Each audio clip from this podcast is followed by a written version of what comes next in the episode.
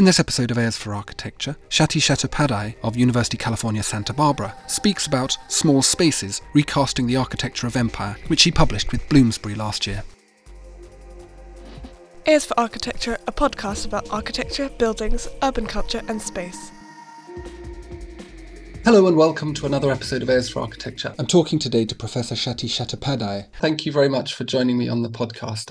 And we're going to talk about your book, but perhaps before uh, your your recent book, your new book, Small Spaces: Recasting the Architecture of Empire. But perhaps before we get into that, would you be so kind as to introduce yourself a little more accurately um, and fully? Well, I'm very happy to uh, join this podcast. I'm like looking forward to the conversation. I um, am trained as an architect first before I became an architectural historian. So I practiced, uh, I finished my BArch, I practiced, then I did an MArch. And then um, my faculty at the University of um, Arizona Tucson suggested I do a PhD. And I wasn't sure why I should do that because I was going to practice. But then one thing led to another, and I ended up doing a PhD at Berkeley. And I have been at UC Santa Barbara um, after since my graduation uh, from uh, the PhD program there, and so I am a confirmed uh, Santa Barbarian, you can say. Oh. But I also, you know, grew up in Calcutta, lived in Delhi. Um, I the number of times I visit London, people think I live in London, which is not true. Uh, so, um, you know, my work um, and uh, thinking has been actually influenced by all of these locations where I have lived, um, taught, and worked. Wonderful. What's um? So, did you study in Delhi? No, I did not study in Delhi. I worked in Delhi as an architect. Did you? And who did you work for? It was uh, Sippy Kukreja and Associates, a big firm, uh, and um, I worked there for three years. And I also did actually something interesting, which was uh, there was a journal, the first architectural professional journal, Architecture Plus Design. And um, I was the architectural consultant for that, which gave me um, sort of, a, I think, a fondness for architectural publishing that I had not um, encountered before, and that I followed up later. You know, I um, at present in the last I'm one of the co-editors of Platform, the online venue for um, discussions of architecture space, broadly speaking. Mm-hmm. And um, before that, I was the editor of the Journal of the Society of Architectural Historians, you know, the main disciplinary journal. Um, and I think those interests and what you do with publishing, and that's why I'm, I was actually very keen to be um, uh, participate in this podcast, is because um, how we talk about architecture is uh, the mode is just as important as the content. So it's it interests me of how um, architectural publishing and architectural discourse has changed over. I can certainly recount thirty to forty years. So I find that fascinating, and there's a deep investment in it uh, to reach audiences mm. that normally we would not, you know, beyond our classrooms beyond the people who read our books. So uh, that's really interesting. I, I, want to ask about your PhD, but I think that's a what you've just been saying is a kind of really interesting into talking about your book, which is um, also about reaching beyond the canon, so to speak, of how we talk about the architecture of empire, the the, the process of empire building, and starting to, I suppose, flip it on its head in a little bit of a way. It's an inelegant way of putting it, but perhaps you could explain it a little better. I mean, I you, know, um, you wrote it. right. You know, since I in myself invoked, you know, 30 or 40 years, you know, when I did my undergrad architecture, um, paid very little attention to history, like which architecture student does, right? You know, architectural history is something that you, you kind of have to sit through. But, you know, in our defense, at least I'm talking about me and my cohorts, you know, we were reading Banister Fletcher and, you know, Fergusson. I mean, why would you be interested in that, right? There were no, um, Spiro Kostof's, you know, uh, World Survey was not out for us at, at that time. It, it came out just after that. So I encountered it in my MArch. I said, oh, you can actually say, you know, tell nice stories about um, the history of architecture. That's actually good to read.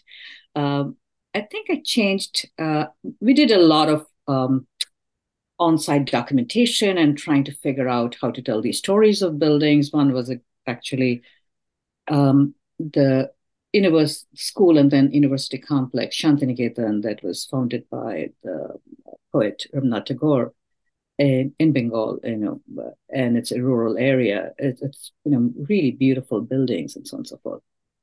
So when I did that work with my um, cohort um, in my undergrad, this is I did my undergrad in Calcutta. Um, it was actually great way of learning, but we didn't know how to do research really. We didn't know how to do architectural history. You know, in other words, we were kind of cobbling together a method.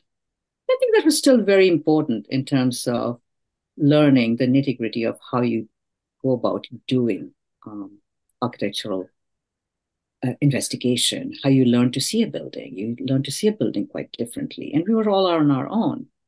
I think it changed my mind truly about architectural history after coming to Berkeley and um, getting introduced to the work of Dell Upton, um, who became my advisor. Oh, did he? Yeah. Oh, wonderful. Oh, how, how wonderful. Yeah. So uh, I think that I was always interested in social issues uh, and um, architecture, you know, the social content of architecture. Mm. But um, being comfortable looking at ordinary buildings and the wonderful stories you can tell about ordinary buildings is a lesson I think me and my cohort in the PhD program at Berkeley learned from Dell. And there were others, you know, Paul Groth, um, you know, there, there were uh, lots of um, you know people who could help you think through those. You know, I always say, and it's in the introduction of my small spaces book. I think the my fondness for small spaces and small things uh, were honed, in, at, you know, during my PhD work in, uh, at Berkeley by the faculty and also by colleagues who uh, we had wonderful conversations about, um, let's say, um, uh, sort of how goods were stacked in um, grocery stores, and you know, would like talk of, you know, think of that that chunk of space. In other words, thinking about space not only in terms of it doesn't have to be a building, it doesn't even have to be an urban plan. It can be any space. So uh, my understanding of architecture is extremely generous. For me, it's all architecture. If it's space, it's architecture. So for me, uh, and I write about this in the book, uh, medicine cabinet it has spatial qualities. So that space that i can think of you, you know you may not be able to inhabit that space. You know like a person cannot go inside but it is the stuff of that makes habitation possible right? Mm-hmm. it, you carry it with you. You know in other words portable goods can be very spatial right? Because you you know construct space around them. Mm. uh, they can be the nuclei of you know space making or place making. So i think those were so i in some ways, this book is a return to work I started thinking about at least 30 years ago. Uh, but, you know, was always in the margins of other projects, you know, the major research projects that this is the only project that, uh, you know, didn't get a grant. In other words, I never applied for a grant because I was just working on it, like, you know, slowly. Um, and I think it's a kind of project which came together slowly as my thinking about architecture and space uh, changed, um, and I would dare say became more sophisticated. Uh, at least I learned to think uh, more creatively about how to introduce um, characters who are never given uh, importance or any significance in traditional architectural histories. And I, you know, we can cite many of those. And it's not simply about even big buildings um, or, you know, historical narratives remain about great men, greater battles, and grand narratives. And, you know, it has to be like, you know, the big thing that can capture your imagination. You know, all we can think of is, we all know this as in architects and architectural historians, you know, Daniel Burnham saying, what did he say?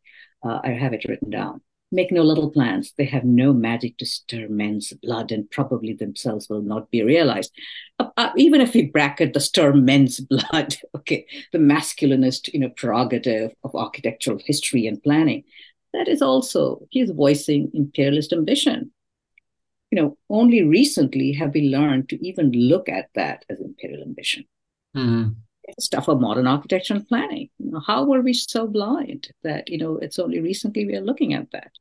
So I'm interested in you know you know as an architect, I was re- very much raised in a, within a modern, modernist ethos. Um, to be very plain, it was really a Bauhaus ethos. Okay, that's our you know, design training. Uh, to work through that, uh, to work um, beyond it, took some thinking and training. Why have we not uh, learned to see or read the imperialist ambitions of most of architecture, most mm-hmm. of certain architecture? Uh, why has it been so difficult? And I think, um, you know, it's um, what I call the aura of bigness has never left architectural imagination. That's what he was talking about. Like, you know, mm. think big, you know, small things don't matter, right? I say think small. That's what really matters. Mm. Um, and the aura of bigness has actually bled into all kinds of historical imagination. So he was not an exception by any means.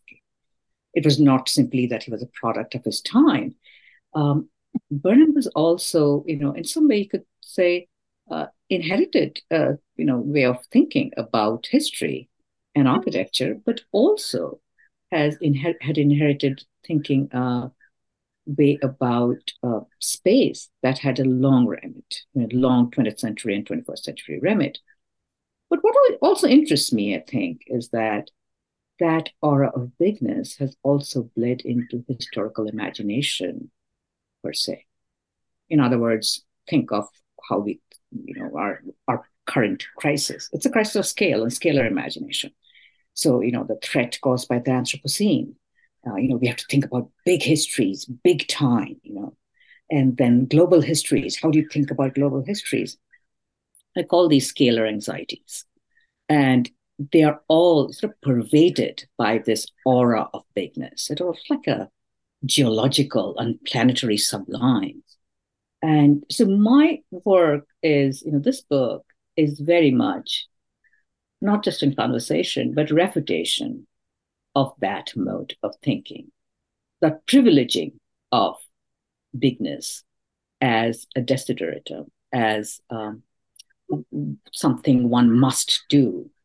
Uh, like, you know, the because I think what has been elided in thinking about big histories like planetary histories, Anthropocene, is that so much of imperialist thinking has gone into that mode of thought. Uh, and we have not been able to really of separate them out. Like, why, why do big histories of empire and, you know, histories of Anthropocene um, have so much in terms of privileging of the big? I think that um, if if I have to say, you know, why is this book important now? It is because I think we have hit a crisis in scalar imagination and really need to think carefully about what we are privileging, who we are privileging, who gets to create value in scale. Um, where, where, how do we privilege scale? Which scale do we privilege? Um, in other words, new universals have been brought in without much attention to how they connect to and relate to imperialist histories. So my, you know, the work is on empire and I, mostly British Empire, but I'm also talking about, very much talking about um, what I call imperialist thinking, which pervades modern architecture. You can go to the 19th century, go to 20th century, and we can talk about more about, you know, I love talking about service spaces like but but you know again there are some obvious ways of thinking about in modern architecture in terms of service spaces. Why are service spaces always hidden? Why are they at the back? Why did louis kahn of all people and i'm a great fan of kahn um, make a distinction between servant spaces and um, service spaces and you know nobody at that time nobody has since mentioned that pretty awful distinction in terms of you know thinking of this is actually you know spaces of the enslaved and master spaces. That's what we're talking about. That kind of thinking is absolutely you know embedded and ingrained in architectural thinking and mm. you know and that i'm say like doesn't matter which part of the world you're talking about because that that's our habit of imagining architecture in space. Mm. I think that's a really interesting. I, I, love this phrase of scalar anxieties of the contemporary period, and I do think you've answered a lot of the kind of thoughts I'd had about yeah the the the, the timeliness of the book, the, the, reason for this book now, and it and it struck me when I when I came across it um, that there was some, this idea of smallness is very, as you say, it's very required. But this idea of abstraction and alienation and abstraction being inherent to the modernist condition, and this scale issue around, particularly the way you you set out at the beginning of the book in the introduction, you set set out talking about um, the, the kind of the, the the imperial project through its maps and plans you know these kind of and it was really strange actually because yeah you talk about one particular map and i can't remember its name now um, at the very beginning. Um, so this is parkinson's map yeah. the federal yeah. And i had actually used uh, federation an, yeah. yeah i'd used an image of it at the beginning of a, a lecture about mapping that i gave at lunch yesterday just just to talk about the idea of maps communicating narratives um, rather than facts and um, or necessarily facts. But um, so I really like this. I, I, so I'm kind of interested in this idea of the modernist project working at this kind of crazy scale, like like the way we talk about sustainability and environmentalism at the scale of the global. And it kind of like, what the hell does that mean? Like, what are we to do with this? What, where can we put this? Exactly. And mm-hmm. and at the same time, empire is presented in this kind of extremely strange way of this kind of grand, romantic, um, opportunistic, um, righteous, moral campaign that doesn't really have any meaning at the level at which it is experienced. And your book, I, I mean, is that is that a fair is that a fair statement? Is that a fair comment? And your book is seeking to kind of find the actual complexity within that avatar of a, of an image. Yeah, no, you're absolutely right. And the thing is that you know those maps. This is you know uh, Parkinson's map, uh, in this Imperial Federation map. Yeah. It's very interesting that map because it has all the the margins are interesting. You know, the visual iconography of the margins are interesting. There were different versions of those that map. Um, but what interested me in that, and it's used so frequently, it's very well known. You know, mm. uh, you know, um, cartographic image is that it shows all the communication lines, it shows where you feel, it shows telegraph lines, railway lines, etc., and the different shades of pink, red. It's about more developed, less developed. It's not developable, you know, like you can't develop that space. So, so and but it presents empire in such a coherent form as if it's already a fact. You know, so uh, what I'm refuting is the geographic fact of empire you know that it is it can be neatly mapped you know you know uh, what two fifths of the planet is the empire etc no, no it was fragile. It was incoherent okay? Empire was terribly incoherent okay? so these rhetorical um, means of making empire look like one project one thing that you know can you know in conrad's you know language one can you know uh, bow down to you know think like like in other words you you, you can um, you you can sort of pay um, obeisance to you can um, find your little foot in it i think mm-hmm. it's uh, not just you know a version of 19th and 20th century imperialism it's ma- much more um, uh, uh, i would say uh, problematic and you know injurious. It, it, it, let me rephrase that. Um, it's much more problematic and insidious, okay, than um, just oh, if it was just rhetorical, if it's just 19th century, we could have leave it, you know, in the past. Like, okay, fine, it's racialized, you know, it's it's a particular, you know, kind of hubris of empire. But what concerns me is that that way of thinking about connections, about trade, about territory, has not left us. No. As you know, it has um, over the years gained new momentum, if you will.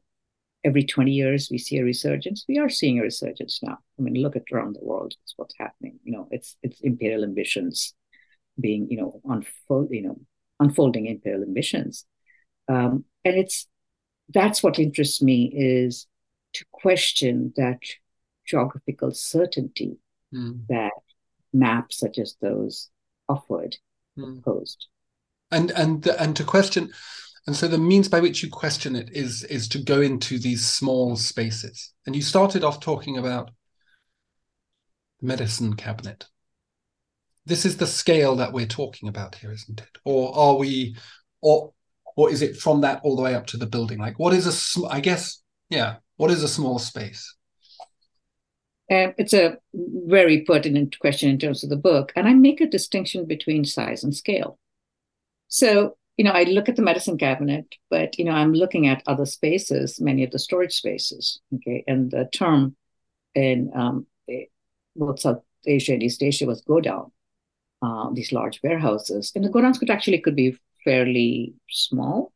You know, it could be an eight by 10 room, or it could be really large spaces. I mean, like uh, the tea and opium godowns in Calcutta were the, like the size of a, you know, city block. You know, that, that that's how large. In other words, it's not, the small spaces I'm talking about are not always dimensionally small. Some of them are. The medicine cabinet is, right? The medicine box of medicine. I talk about particularly box of homeopathic medicine but some of the spaces are absolutely dimensionally small. You know, like the cook rooms I talk about. You know, they're not kitchens; they're cook rooms because the cook presides over the preparation of the meal, and it's separate from the house. Um, I talk about these strange spaces which I had never encountered before myself, called the bottle corner. I found it in the archive. Like, what does that even mean? It turns out to be a you know a storage space, and but it has a you know a storied you know sort of uh, uh, history. It's like uh, it's very interesting um, by itself. But I make a s- distinction between size, dimension, because I'm talking about spaces, objects of various uh, dimensions, and scale.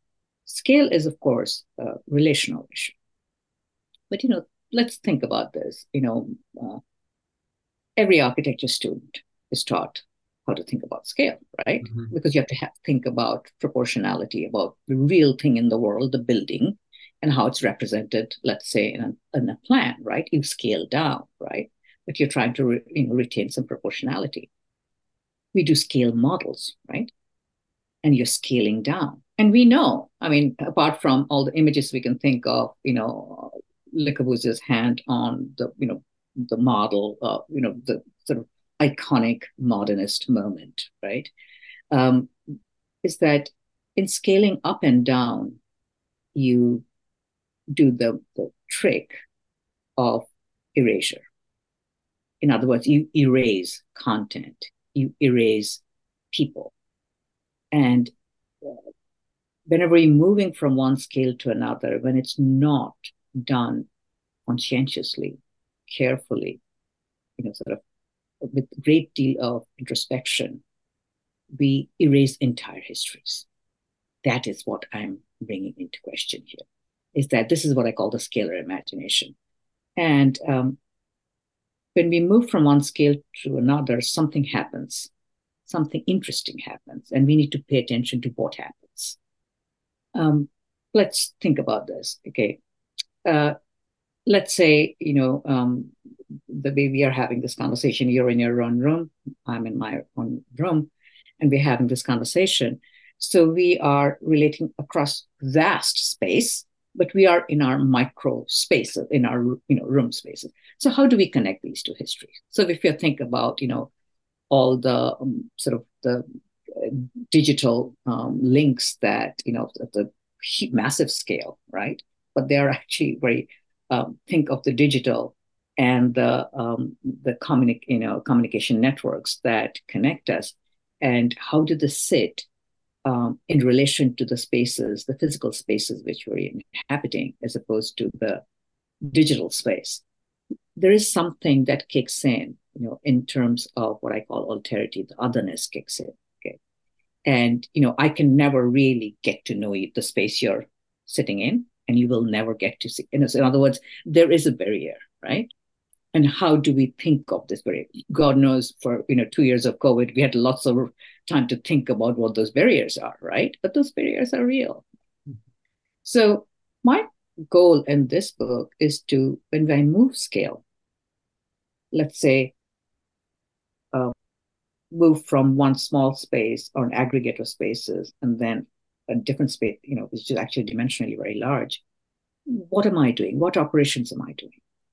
Uh, what am I subjecting the narrative to? In other words, what am I privileging in making certain connections, in jumping scale, mm.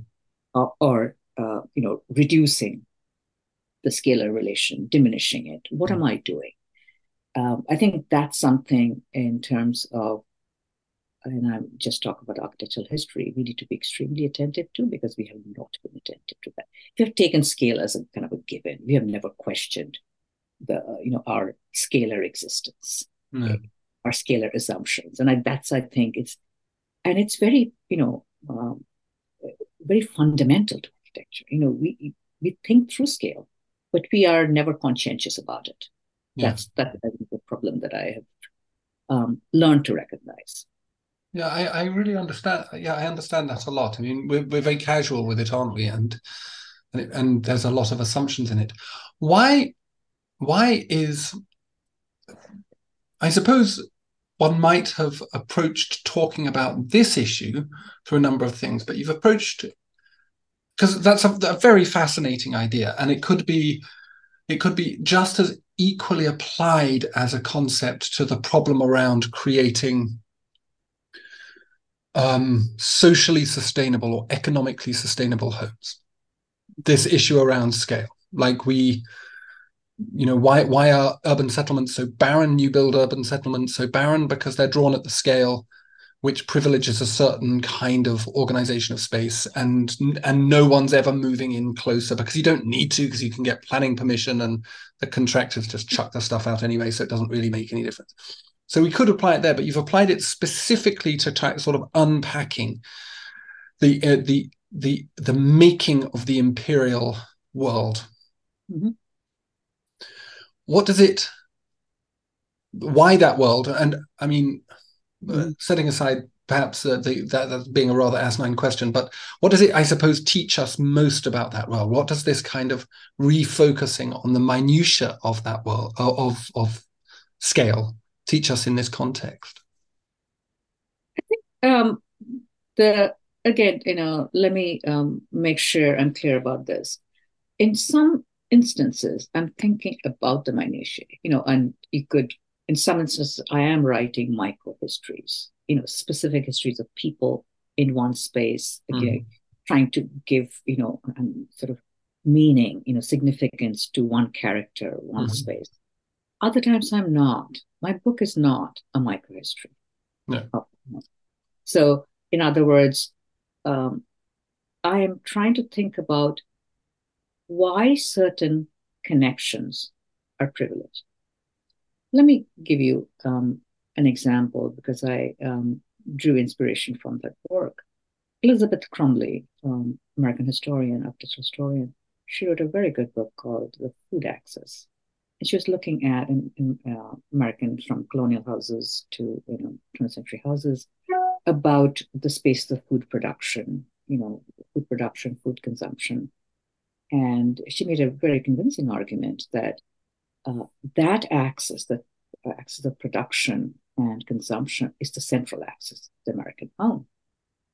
It was, you know, um, I don't think uh, she changed anybody's mind, despite her, an exceptionally good research, that it is the you know central spine because you always think about well no you know it's a parlor it's the main you know main spaces. I mean other words you're already thinking about the male spaces as most important not the ones which are you know um, space of women and servants and then enslaved because that cannot be the central axis because then what happens to the male prerogative of the of the domestic space and so on and so forth. Um, so if we have to make connections between spaces, okay, just just let's think about the house. Okay, how do we tell that story? In other words, should we privilege the main spaces or the back spaces? You know, the spaces of um, where actual labor happens. So, my strategy in this book is to um, what I call de-link some of those assumed connections. Oh, we have to you know, start thinking about a house, how he entered the house. And then you have the main space, you know, the living room or the parlor or whatever. I don't go there. I will start at the most um, unprivileged space. Let's talk about the outhouse. Okay. An outhouse meant different things. It could mean actually a toilet or it could mean servants' quarters and service spaces. Um, what happens if we start there to think about the house and not? You know, so in other words, the vantage is important, where you start, rather than the main space if you start in one of the marginalized spaces. But then what you connect it with? So in one instance, that I'm looking at this um, space that was called Cook Room that I already mentioned, it was located outside. This is an Anglo-Indian, you know, colonial houses. It would be located outside the main house because it had to be farthest away from polite spaces. You know, all the smoke and the smell, etc. You could not admit that in the main house. And this is a pattern also in colonial houses elsewhere. And um, I actually link that space, that space of labor, with um, the food crisis of the 1876 78 famine called the Madras famine, and how once you bring those two together, you find connections that you would have never imagined before. You know, there are histories of the Madras famine. Well, there are no histories of the cook room, but you know, you could say, well, you know, why bother, right? And it's a small space. You know, what what really important happened there? For me, if you want to un- really understand what is the politics of food in a colonial regime under colonialism, what I call the culinary, uh, you know, um, culinary um, racism of empire, you need to connect these spaces, and you'll see different figures, different stories emerge. I think that's uh, one of my goals. In other words, you could tell. I think it, there's great value in uh, writing microhistories and focusing on that small space in and by itself. Um, you know, uh, but it, there is also some remit in connecting disparate scales mm. and and then see what emerges in terms of narrative connections. I mean, what did you find? I mean, that sounds absolutely fascinating. What did you find? I mean, or was there, fi- did you come to some conclusions about this relationship between the cookroom, which I'm guessing is a space that's largely overseen by the woman of the house, the colonial house mistress, um, and and and these broader geopolitical crises. Because I think that yeah, because when we look at famines, we try and work out the largest scale thing that must be causing it, which is really useful because it means we don't have to take any responsibility at all for it, which is fantastic. That's just what we want. Um, but whereas actually, if you implicate the everyday practices of homemaking, for example, or the, the work of the mistress of the home in the production of the crisis, then well, everybody's implicated, everybody's guilty, aren't they? And that's that's I, I suppose one of the things it does is it troubles our historical imagination. It creates a sort of dis-ease within that, um, which is yeah, which is good, which is good, which is as you say, it's it's about time. So uh, you know, the cookroom, interestingly, because it was outside the house, mm-hmm. was not within direct, you know, um, control of the mistress of the house, you know, the European woman, which caused um, you know deep anxiety. So there was um, an effort to bring it within the house or close mm-hmm. to the house. It cannot be within because you know these are servant spaces. You know, the, you know what they do. You know, there's it, it's completely the relations are completely you know and deeply racialized and so on and so forth. Uh, they're dirty spaces. So I actually have a section on dirt. You know, what does dirt mean in this case, right? What what is this anxiety about dirt? Um, but so there's, I was looking at actually um, talk of sort of discoveries in the archive. I was looking at this one um, recipe book. It's a, it, it's somewhere between, uh, you know, a cookbook and a housekeeping guide, um, written by um, a colonel in the Madras Army, retired colonel, and um, it is, it, it, you know, all these really fancy cooking that he expects the servants to do. And he's sh- telling the reader how they should be trained to do it and so on and so forth. and he should abandon all those Indian foods because you know they're barbaric, etc. And you, know, you can read the text now, and you can get actually really amused, like, oh well, that's so kind of blatantly racialized, etc. Then I realized something. You know, I've been looking at this for a long time, and I didn't notice it that it's actually published during the Madras famine, and he's in Madras. So that let me think about what does it mean to produce a book like that, that which is asking for anywhere between you know the least is six you know and for you know uh, respectable dinners 12 course meals um, to be produced at that time. What does it mean? Mm. okay what is what are we talking about? So i link it to labor. You know, the right to command labor mm. is what is at the sort of core of this. And uh, it's a it's a my argument is much more detailed but I think if you think about what kind of labor he expects the servants to perform and where they would perform it, it was about the command over labor. Command over food is about the command over labor. So there's a pre- there, there's a precision about how you're talking. Sorry for interrupting, but there's a precision about how you're talking about this, which I think is really fascinating.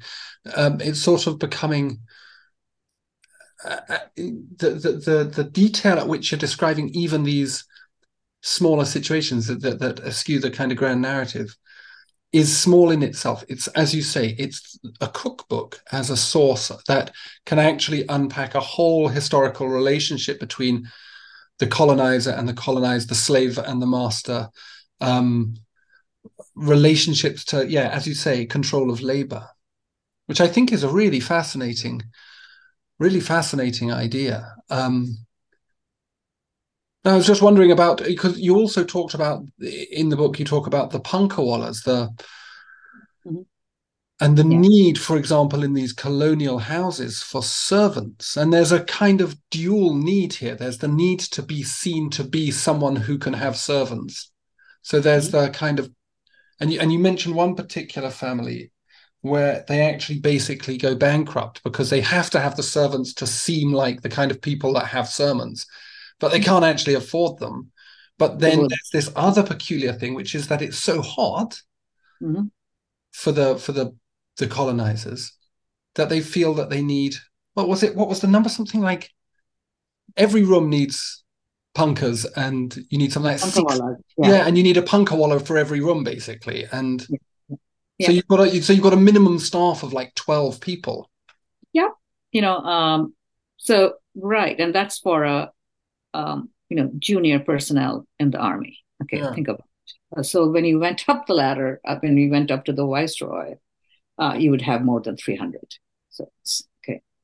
Um, but the fact that ordinary people, ordinary personnel, you know, civil and military, had so many servants, uh, and you know, it's not like it has not been mentioned in different, you know, accounts of empire you know, what about we if we actually take a look at what does it mean in terms of labor? Where do they labor? I mean, it's just I'm just asking like where where does the labor happen? Mm. And through the figure of the punkawalla, for example. In other words, the and these are all men, men who actually fan the um, inhabitants, European inhabitants of these houses, but they don't sit in that space. No. This is a space adjacent, and the fan which is hanging from the ceiling, is you know suspended from the ceiling, is connected through a wire cord through a hole in the wall, and this person is sitting in a space. Sort of, in other words, you don't want to see the guy, but you want to be fanned by the guy, right?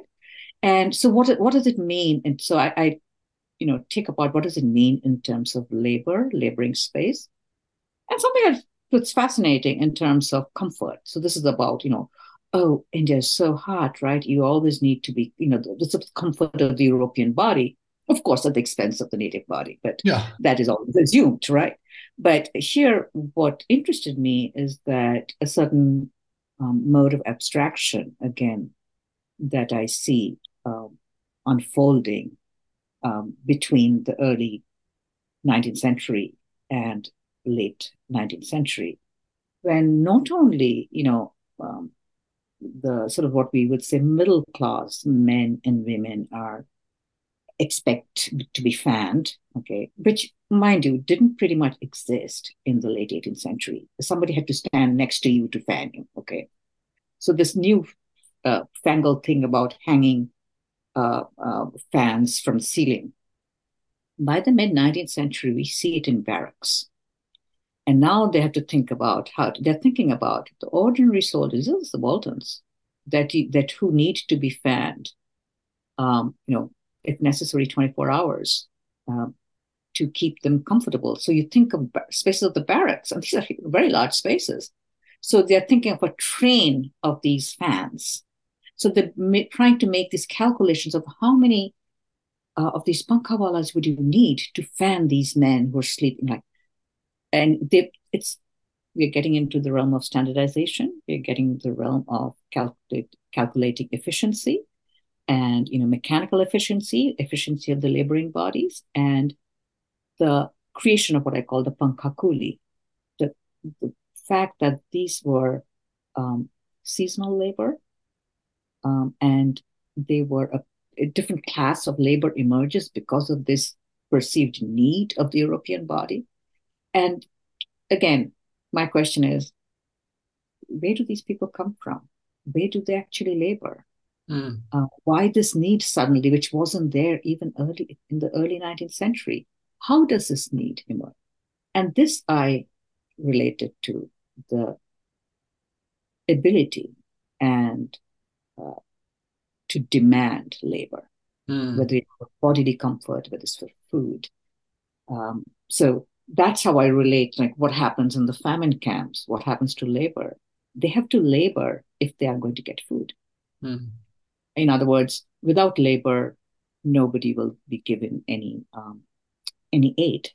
Mm. So, what is that figure of labor, and how does the figure of labor work in all these spaces. So if we kind of stack these against each other, you know, the cookroom, the veranda in mm which the Pankhawala labors, the famine camp, and then, you know, the unspoken villages from which these, you know, um, famished people were coming, uh, or they were forced to leave their villages because mm they wouldn't be given aid there. They had to come to the camps to get aid or come to work at infra- infrastructural projects, you know, canal and railways to get food. What does it mean once we stack these next to each other, see the mm connections? What kind of sort of enterprise do we see empire to be? mm So that's where I'm going. And I and I, I think part of my interest, you know, I work on colonialism, so you know, that, so that's the archive, but that's not purely um, that simple. In other words, it's not um, simply that I happen to work on the colonial archives, that's where I'm looking at empire.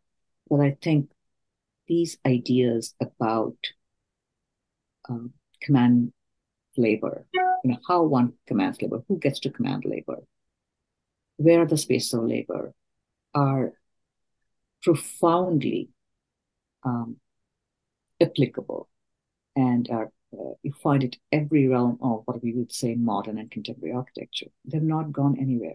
It's not gone anywhere. That, yeah. So. And it's really it is it's a really interesting one, and I'm I'm slowly getting my head around this idea as well. I I want I wanted to ask about Dell Upton. I wanted to go back to Dell Upton because obviously Dell Upton's a vernacularist, folklorist, you know, wonderful scholar in so many ways. But there's this idea in much of the literature around the vernacular from Amos Rapoport and Henry Glassie and um, Paul Oliver and um, Elizabeth, Elizabeth, Carter Cromley and, and, people like that, that that there is a, an emergence from the context, but from the socio-cultural with a heavy emphasis on the social um, behind architectural form. And it's not um, uh, who was it? Thomas Hubka talked about the kind of climate driven idea about architecture as being uh, essentially the same argument as saying, you know, humans make buildings like birds make nests. It's like, it's, it's kind of deeply problematic actually when you stand back from it. So Upton and and and that that that moment, that social moment in architecture, promotes a much more holistic, much more rooted, much more sensitive much more ethnographic kind of approach. Do you see in the emergence of the architecture of, of the colonial period, say, for example, in Bengal or in, in, in, in India, do you see a correlational reality? Is this so, for example, the sudden desire for everybody to have a punkawala? Is this to go back to your scale jumping to use um, uh, um, uh, is this the top telling people you need to have better ventilation because it's going to be, you know, it's like, you know, being told how to be a good colonizer? Or is there some kind of emergence from the bottom, a kind of awareness that then, dis- that, that, that disseminates across? And more, is there learning from the context itself? Is there in the plans of the buildings and the forms of the buildings and the way that they operate and the organization of the spaces some kind of reciprocity between indigenous forms indigenous practices and knowledges or is there you know is it is it in any way a kind of mutual enterprise if not a if not in a good way in a perhaps in a colonial way like i'm nicking your ideas like uh, like foucault talks about uh, um, uh, the french uh, going into North Africa and, and sort of documenting things, um, aestheticizing things and nicking them. I, did, did you find any of that? Well, you know, if you look at the colonial archive, you'll always find that. Okay. Um, that doesn't interest me that much. Okay. Because um, there is no colonial architecture which is not partly indigenous. Okay. It has to be. Okay. Because mm-hmm. the labor, the materials, the construction techniques. I mean, there's an entire history of that and I do talk about some of that aspect, you know, because they're relevant to the spaces I am discussing. But I think let me pick up on one thing you mentioned. You know, is there something? You know, I'm actually intellectually raised by Americanists. You know, James Deetz, Dell Upton, um, and I uh, studied actually American colonial architecture before I uh, studied um, in, in a British Empire elsewhere. And there are correlations. Their ideas are moving from one place to another. So you have punkahs in the colonial South. Um, Jefferson was thinking about how to um, get rid of um, the fan, you know, the person in the slave uh, fanning him or his guests, and how to replace it with a mechanical system, okay, a proper fan, as we would, you know, think mm-hmm. about. So, in other words, he's thinking about labor, how he can uh, to certain economies in terms of enslaved labor. Uh, he's doing calculations and he's coming up with you know new um, a new contraception like, like new thing you know, mechanical thing that would replace that that's where i think I, I, clearly see the kind of abstraction that is happening how labor is being thought of uh, how conceptions of labor are changing and yes, the idea for punkah that you know he's dealing with you know, what was used in the colonial South comes from uh, South Asia actually. Okay, so um, that mode. So in other words, practices travel across the world, and it's not just you know what you know Tony King talked about the bungalow just form and you know um, the idea moving, if not the form. Um, it it is also, I think, um, interesting to think about not just um, appropriation of materials, uh, and that's really important, and techniques. It's about um, how do you perceive and appropriate uh, the labor and what that labor means. In other words, um, were Indian elites also doing similar things? After a point, yes. Okay. Uh, but in, even in the early 19th century, unless you were super rich, you did not expect to be fanned all the time. It just didn't happen. Mm. And people seem to have survived. Okay.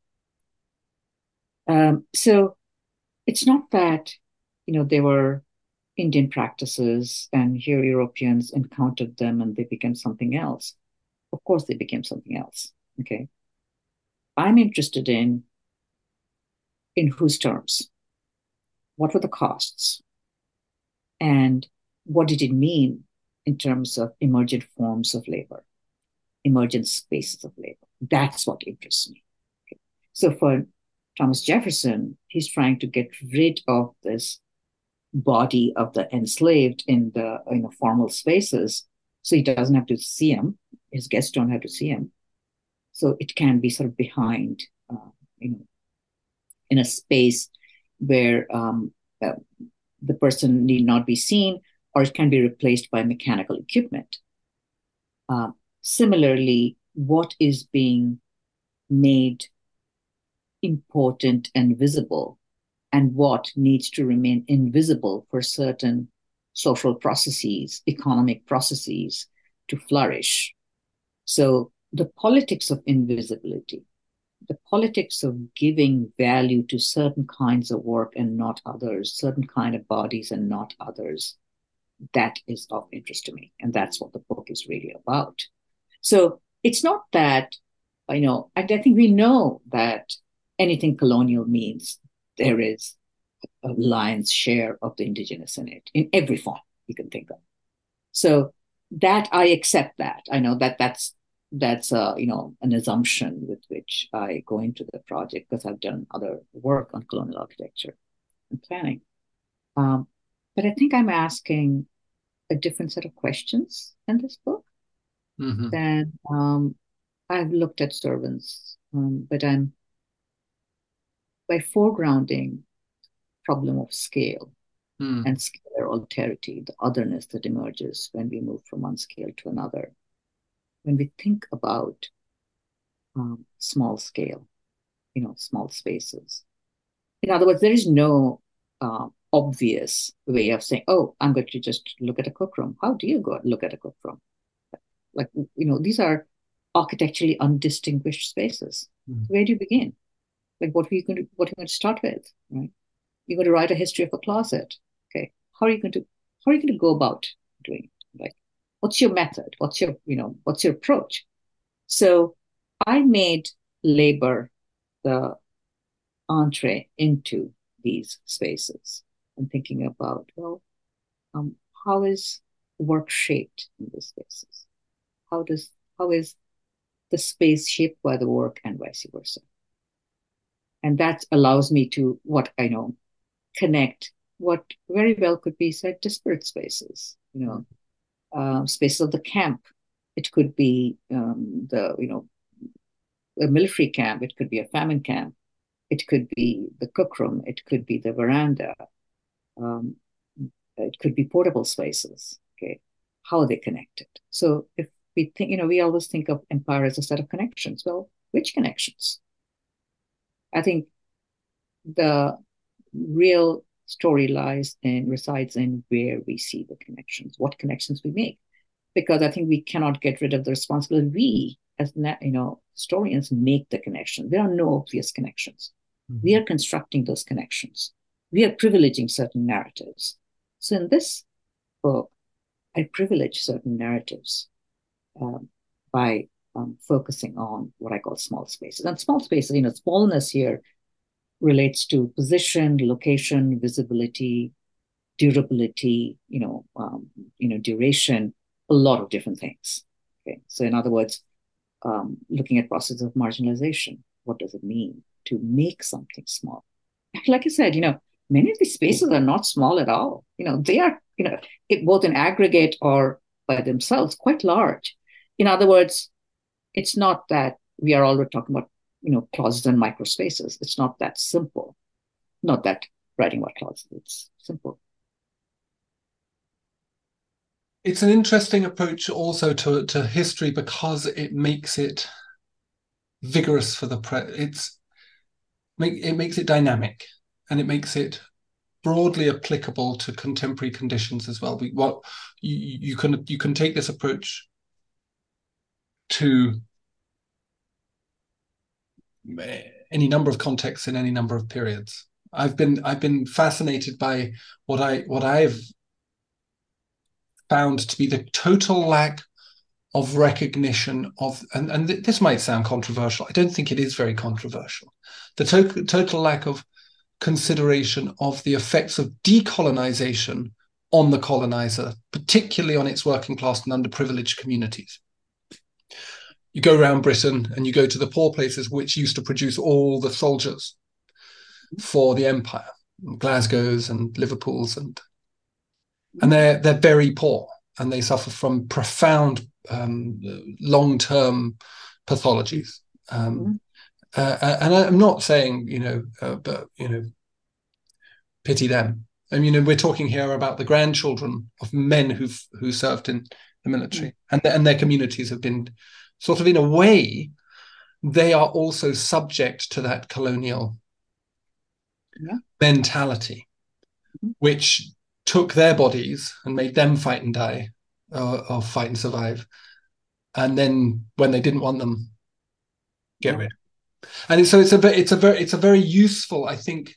Whereas whereas the, the heroic history tends to pickle things in aspic and place them in the past where they stay, pinned sort of like a butterfly.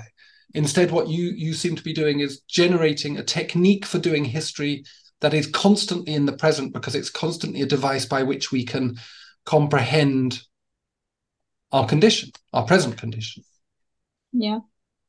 You know, um, it's actually, your point is absolutely, you know, um, correct in terms of the impact um, on the so called colonizer. Mm-hmm. Uh, you know, like there when I write about European soldiers and the deep elite European anxiety about their drinking habits, and a few scholars have written about that, and it fascinates me. You know, the, what I say, the prodigious drinking that happened in bungalows and elite establishments, there's no anxiety about that, hardly any anxiety about that. But why is it that, you know, there's so much anxiety about European soldiers and subalterns drinking? You know, there are caricatures, there are like, you know, reams of writing. Um, so what's going on? So my understanding is that, and obviously coming from a spatial point of view, it's not that they're drinking, it's where they're drinking, with whom they're drinking, because they are much more prone to cross racial boundaries, mm-hmm. um, ethnic boundaries, uh, religious boundaries, and makes them very dangerous. So that's, you know, that's a real fear of um, um, contamination, you know, of mm-hmm. productive contamination. so it's it's very evident in the narratives of, of, how you think about you know rationing and controlling. Um, to, to, to, to, to, to control the possibilities of encounter and therefore the possibilities, I suppose, of fellow feeling developing, yeah, which would undercut the entire imperial project. It would, yeah. You know, it's a it would. And, you know, where would the soldiers go to find their liquor? To the bazaar. Yeah. Okay. You know, where would they socialize with? Well, you know, heck, Indian women. Okay. And, of course, then, of course, we know what will happen. God forbid, you know, the world will fall apart, right? Uh, well, yes, the imperial enterprise will uh, be deeply shaken. Okay. Um, because I mean, they're, they're, not wrong in that. They're not wrong in that. No, they're absolutely not wrong in there. Absolutely not. So, uh, yeah so it's a it's a uh, it's the the this is what i call the insidiousness so when i look at trade you know i'm looking at uh, alcohol and food uh, mm. can bottle provisions um so i wanted to see why are they so both privileged and then why is there so much anxiety about this okay what, what is so important is it the expense no it's not expensive. It's use. Who controls them? Their signification. Like, wow, okay. I did not think, uh, you know, um, can uh, you know an item of canned food was that important. Clearly, it was. Okay. So so those are I would actually say even for me were discoveries like really this, is that serious. Then I have to construct why is it that serious. Uh, how do I you know relate it to trade histories of empire and this you know great works on trade histories of empire. Nobody connects it to what one could say microdynamism of power or these different scales. Okay, so what happens when you? I think you find uh, you make room for the stories of the subalterns, the sailors, the Indian servants, and European women and Indian women in there. Okay, so and are they not connected to the elite men or uh, women? Of course they are No, they're, they're not separate entities. But the question is what you privilege. I do not begin with the famous men. Um, I do not, um, you know, that's not my entry point. I don't begin with the um, famous spaces. They're invoked, but they're not central to my rumination about space and empire. That's a great point to finish on. Thank you, Swati, so much. Thank you so much. This was a privilege, and I um, look forward to further conversations. Tagore said, I slept and dreamt that life was joy. I awoke and saw that life was service. I acted and behold, service was joy. Well, so is that conversation, and so is the book. Thanks to Swati for taking the time to speak with me, and to Bloomsbury for the wonderful book. Links to it and to Swati's professional profile are in the podcast description as ever. Thanks for listening.